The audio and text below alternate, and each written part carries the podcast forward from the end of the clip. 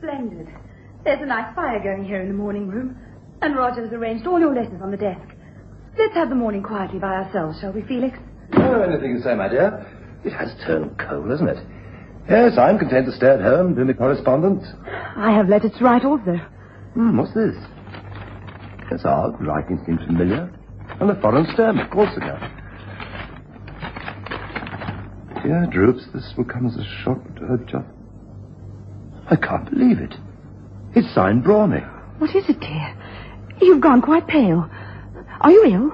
Well, this letter, it, it claims to be from my older brother Matthew, but but he died. He, he died many years ago.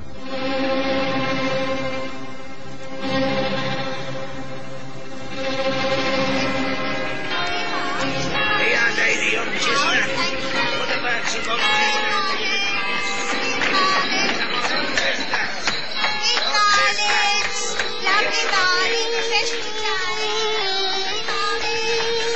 present the stories of Sherlock Holmes.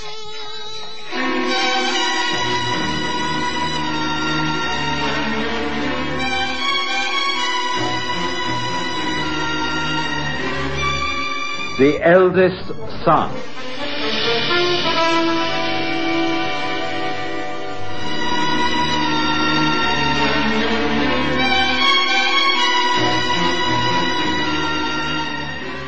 Looking back over the years and the hundreds of cases I've chronicled about Sherlock Holmes, I recall one of the most interesting to be the Chancery action brought by Matthew Inglethorpe for the recovery of his lawful inheritance.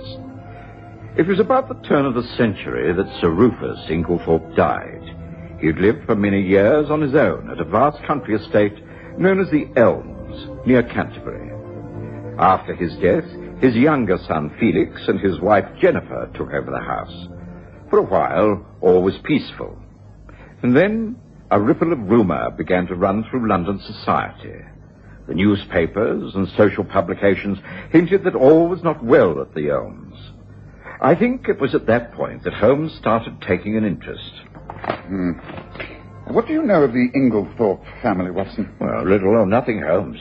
A name that is being continually bandied about in society, but as I take little interest in such affairs, I confess I'm, well, more or less ignorant. Well, why should I be interested? Well, because the family appears to have the seeds of destruction planted within itself. I've noticed that it occurs regularly in history and continues right until the present day. Now, let me see. I have several old scrapbooks here that would prove invaluable upon family references. Now, let me see. Ah, yes, I think this might tell me. Ah, yes, yes, here we are. There was an Admiral Inglethorpe who greatly distinguished himself in the wars against the Dutch. And, of course, Sir Rufus, who died recently, was a famous army man. Yes, it was well known that he had an ungovernable temper. He ruled the family with a rod of iron.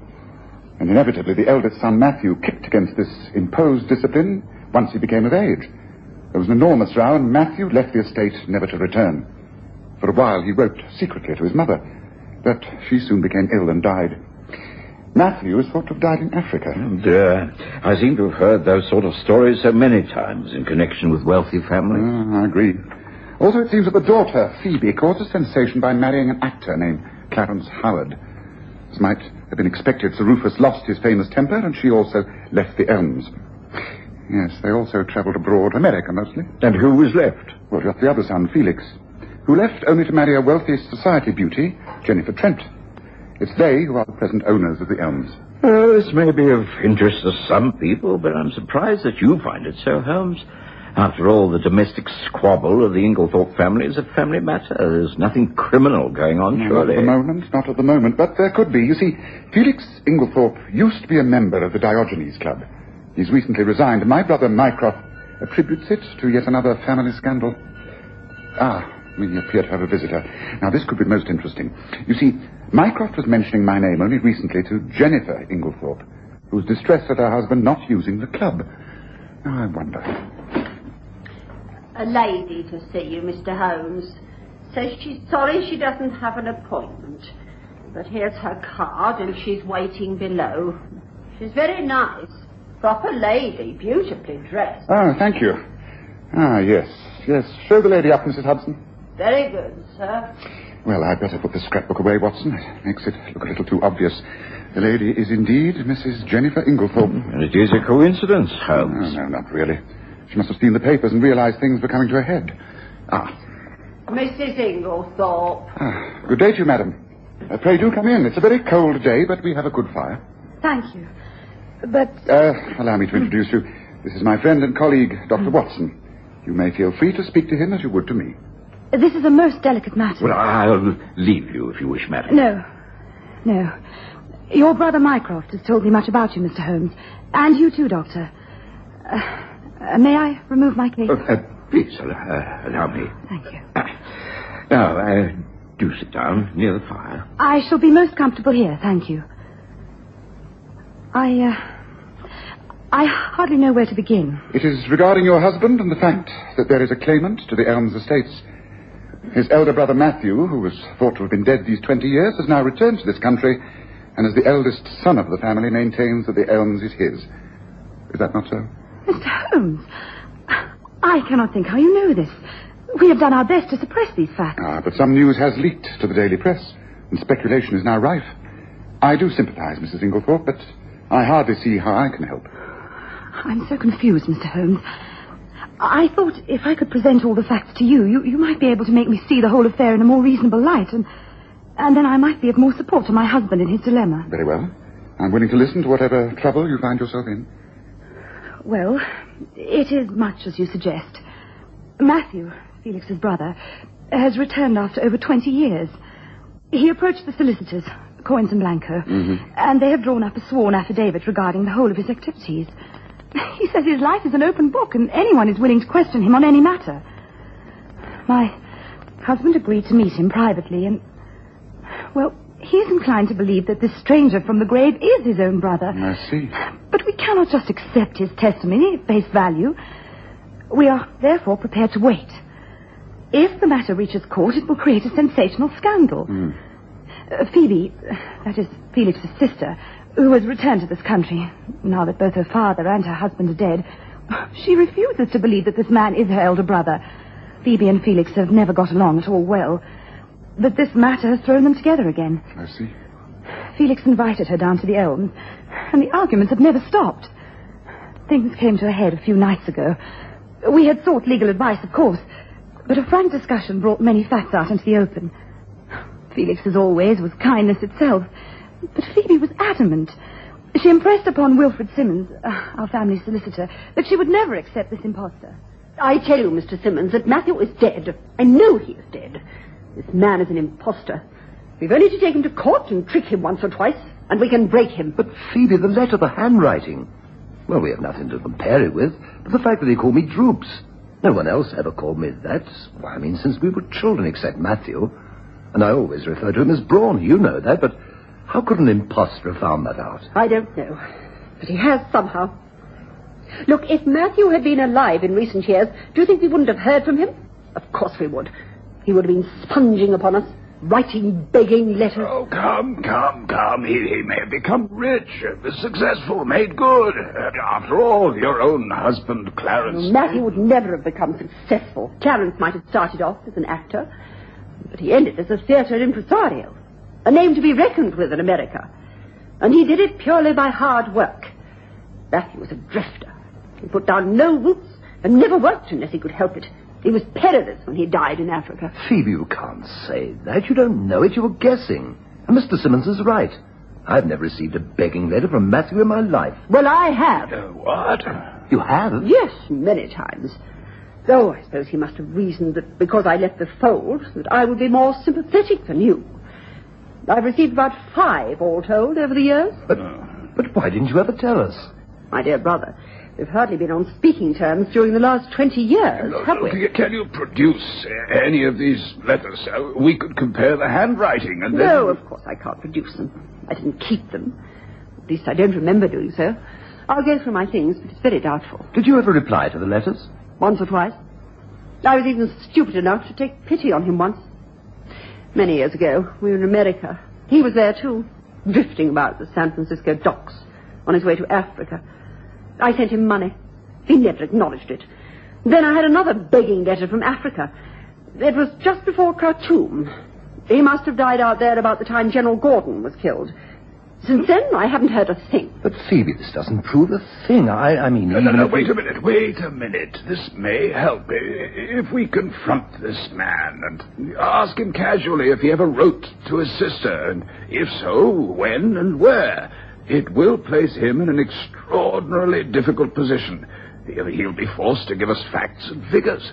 Uh, If you can only find one of those letters, Phoebe, then I think we shall have the proof that we need. I shall look. As I say, I hold out very little hope. But please, don't let us give him the chance to do even greater research into Matthew's past. I, I beg you, leave it until he tries to take the whole matter to court. Let us keep all this up our sleeves. I'd sooner settle it out of court without a scandal. Do you want to give away the family fortune, the home, just hand it over to this man without fighting him? I always thought you were Oh, spiteful. no, no, no, please, please, please. Phoebe, you haven't seen him. I'm sure it is Matthew. He, well, he looks like Matthew, speaks like him. You can remember how he looks and speaks after 25 years? You were a youngster when you last saw him. You can't believe it's Matthew. And I won't let you hand everything over to Oh, him. now, please, please, uh, let's keep all this to ourselves, uh, at least for the next few days. Uh, just let us wait and leave the next move to him. Now, what do you say? Hmm? You agree? And that is where we are at the moment, Mr. Holmes. I came to ask your opinion. What do you think we should do? Fight the matter in court or not? What do you say? Jennifer Inglethorpe leaned forward in her chair and looked eagerly at Sherlock Holmes. He'd been listening intently to his story, dressing gown wrapped round his tall frame, his head sunk upon his chest as he gazed into the fire. He placed the tips of his fingers together and then said, I advise you to remain quiet. Your sister-in-law is correct in one respect. In a position like this, the guilty parties will eventually give themselves away. But I think in this case quite a lot of rope will have to be played out before the culprits hang themselves. I was surprised that Holmes phrased his reply in the plural, but Mrs. Inglethorpe seemed quite satisfied. She rose to her feet. Thank you, Mr. Holmes. But will you promise me one thing? If at any time you can take an active part in the conclusion of this affair, you will do so regardless of our personal feelings. I will give you that promise, yes. Good day to you, Mrs. Inglethorpe. After that, some weeks passed before a court action was publicly announced. It immediately hit the headlines. There was general sympathy for the claimant. It was a romantic story. The return of the repentant prodigal son, penniless, to take what was rightfully his. It lasted for days. Some witnesses swore Matthew Inglethorpe was genuine, others that he wasn't. Of course, the cross-questioning of the man himself was the highlight. Sir Arthur Wolseley, for the defense, subjected him to hours of interrogation and threw some very awkward questions at him. Now, tell me, we have heard of your travels throughout the world, how you dropped the name Matthew Inglethorpe for the less conspicuous name Ian Thorpe. During this time, did you ever attempt to communicate with your family at the Elms? No, You didn't write any letters to your father, brother, or sister? I didn't write to my father or my brother at the Elms. I did, however, write to my sister Phoebe. Ah, can you remember how many letters you wrote and the times and places from which you wrote them? I wrote five letters in all. I can't remember the exact dates. I know the last one was from Africa. The time before that, I was in San Francisco, and Phoebe was kind enough to send me money for my passage to Africa. I arrived there in 1881, just after the defeat at Majuba. I wrote again some four years later, at the beginning of 1885, when General Gordon was slain. That was the last time I tried to communicate with her. Well, Watson, he's got round that one perfectly. If he can only prove his handwriting, he's in a very strong position. Yes, I think they're going to bring his sister for the defense. Phoebe Howard was calm, but I suspected very angry as she stepped forward to give her evidence. She denied any resemblance of the claimant to her brother, refusing to see any likeness. As to the letters, she spoke with total conviction. The handwriting on the letter my brother Felix received, calling him by those nicknames, and the handwriting on the letters I received, is, to the best of my knowledge, completely different. It is a pity that you did not keep those letters. I would have done had I known this would come about. But who keeps begging letters for five years? Naturally, I destroyed them all. Naturally. But what makes you so sure that the claimant is not your long-lost brother? What about his evidence, his knowledge? He could have found out all he's told us from a long association with Matthew. In one of his letters, Matthew mentioned a bosom friend who travelled with him. They were in Africa together. I believe that bosom friend to be here, sitting in this court, impersonating Matthew. In this court? Please, Your Honor, may I make a statement? Proceed. My brother Matthew was the black sheep of the family. I was also treated as an outcast when I married the man I loved. Can't you see that if this man was Matthew, I should be delighted that he now came back to redress so many wrongs? I've no love for the past. I would dearly love to see a change in the old ways. If I truly believed this man was Matthew, I should embrace him with open arms. But as it is, I cannot believe him. I do not know him. But I know you and our secret regarding the governess. Yes, Governess Grimsby. We got her fired by placing stolen jewelry in her wardrobe, didn't we? You and me. And no one else knows this, not even Felix. Or have you forgotten oh, that? Oh, oh, I can't.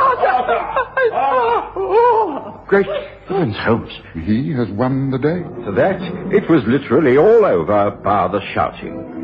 Judgment was entered for Matthew Inglethorpe, and he was cheered when he left the law courts. There was great admiration also for Felix Inglethorpe when he was seen to shake hands most heartily with his elder brother.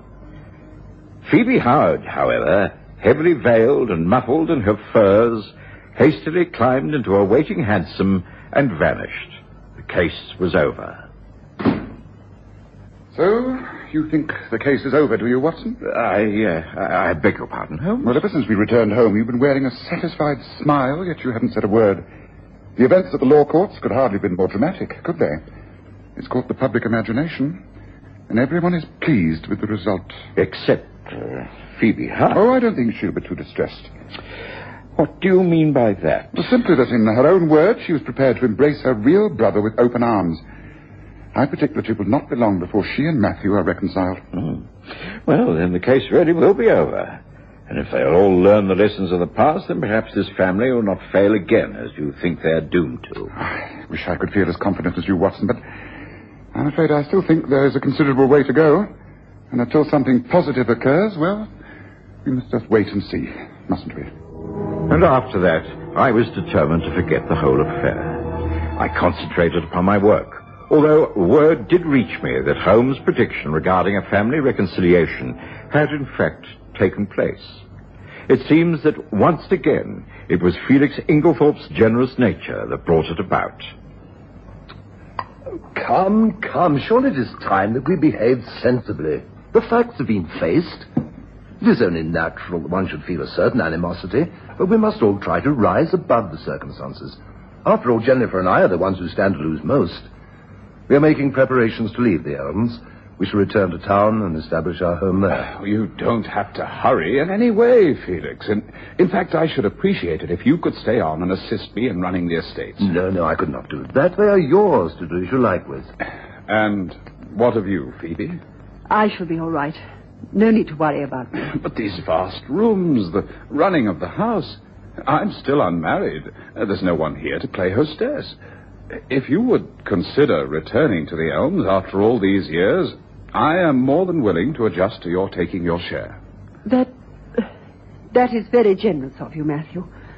But surely, after all that has happened, after all I have said about you, blackened your name. Will you consider joining me back at the old home and trying to make a future happy for both of us? Will you, Phoebe? It was shortly after Phoebe returned to the Elms that Sherlock Holmes made a rather unusual request. He'd been to see Jennifer Inglethorpe and her husband Felix, and had somehow contrived to get us all invited down to the Elms one Sunday. I confess I could see no reason for this, but curiosity made me accept the invitation. It was clear from the onset that Matthew and his sister Phoebe were slightly put out by our visit. Felix introduced us, And immediately, Holmes dominated the proceeding. I'm extremely sorry if this seems to be an intrusion in any way, but really, Mrs. Inglethorpe, you've only yourself to blame. Me? I don't understand. When you came to see me at my rooms in Baker Street, you made a request, and that was that if ever I saw fit to take an active part in the family drama, I should do so regardless of anyone's feelings, remember? Yes. Yes, of course. But I don't understand. No, but you will. Now, Mrs. Howard, it is with you that I shall start. By all means, Mr. Holmes. What exactly is it that you want? The truth, from your own lips. You see, it's one thing to cause emotional scenes with clever stories, but quite another to prevent those lies being verified. I have a good many friends in the United States. It did not take me long to confirm or deny the facts. I don't know what you mean. Your marriage, your husband's so-called success story, and his apparent death. Of course, you married the actor Clarence Howard, you did travel extensively with him, but he was out of work most of the time, wasn't he? What are you talking about? You ended up in cheap lodgings in Boston. Then you and he disappeared from the scene. There is no record of his death or burial in the United States, and no one has ever heard of him in the world of the theatrical impresarios where he's supposed to have made his name. Now, look here, Holmes. What are you insinuating? Are, are you trying to say I am that... Uh, saying that Clarence Howard didn't die. He remained very much alive. But Matthew Inglethorpe, the real Matthew Inglethorpe, did die out in Africa under the name of Ian Thorpe. Records could be checked there, you see. Then, then this man is an imposter. Of course he is an impostor. He is Clarence Howard. Clarence? Of course. Holmes, I beg of you. How else could someone give such a convincing performance? Retain all the facts and details of family life unless he was a trained actor able to sustain a characterization. And and all the information he, he gave us was Drummed into him by Phoebe, his own wife. She alone knew the secrets of the family and groomed him to perfection in the part. And then, very cleverly, she took the role of being his arch enemy, trying to trick him. It was a performance almost as good as his. This, this is unbelievable. Of course, he won the claim. Against all odds, he had proved himself. Everyone was taken in. In time, a reconciliation with Phoebe, and then, of course, they could take over the elms and the estates while you bowed out quietly. How long they would have been able to sustain the roles of brother and sister is a matter of speculation. Well, what course of action you take is up to you.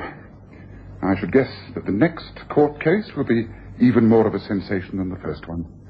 Don't you agree? Holmes and I returned to Baker Street immediately, and I cannot imagine the scenes that must have taken place back at the Elms. Once again, I was at a loss to know how Sherlock Holmes had arrived at the truth. Every little detail was so overwhelmingly glib. His evidence, I mean. He remembered everything. The man knew far too much at just the right time. And the one member of the family who was never mentioned was Clarence Howard. Uh, it was worth checking up on. Facts. That's what detection is made of, Watson. Lies can never replace facts. Oh, she was very clever, but just a little too clever, don't you think?